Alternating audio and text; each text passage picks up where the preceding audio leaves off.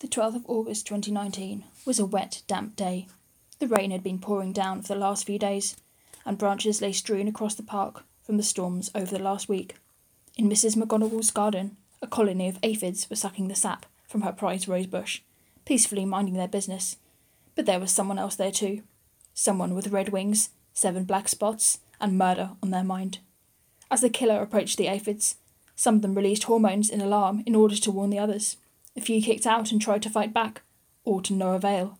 The killer left a trail of destruction in their wake, leaving nothing but a few scattered legs and wings here and there as evidence of their crime. Who could have perpetrated such a ghastly deed? We're about to discover. In Season 1, Episode 1 of Hidden Wings and Bloodlust, the podcast dedicated to ladybirds.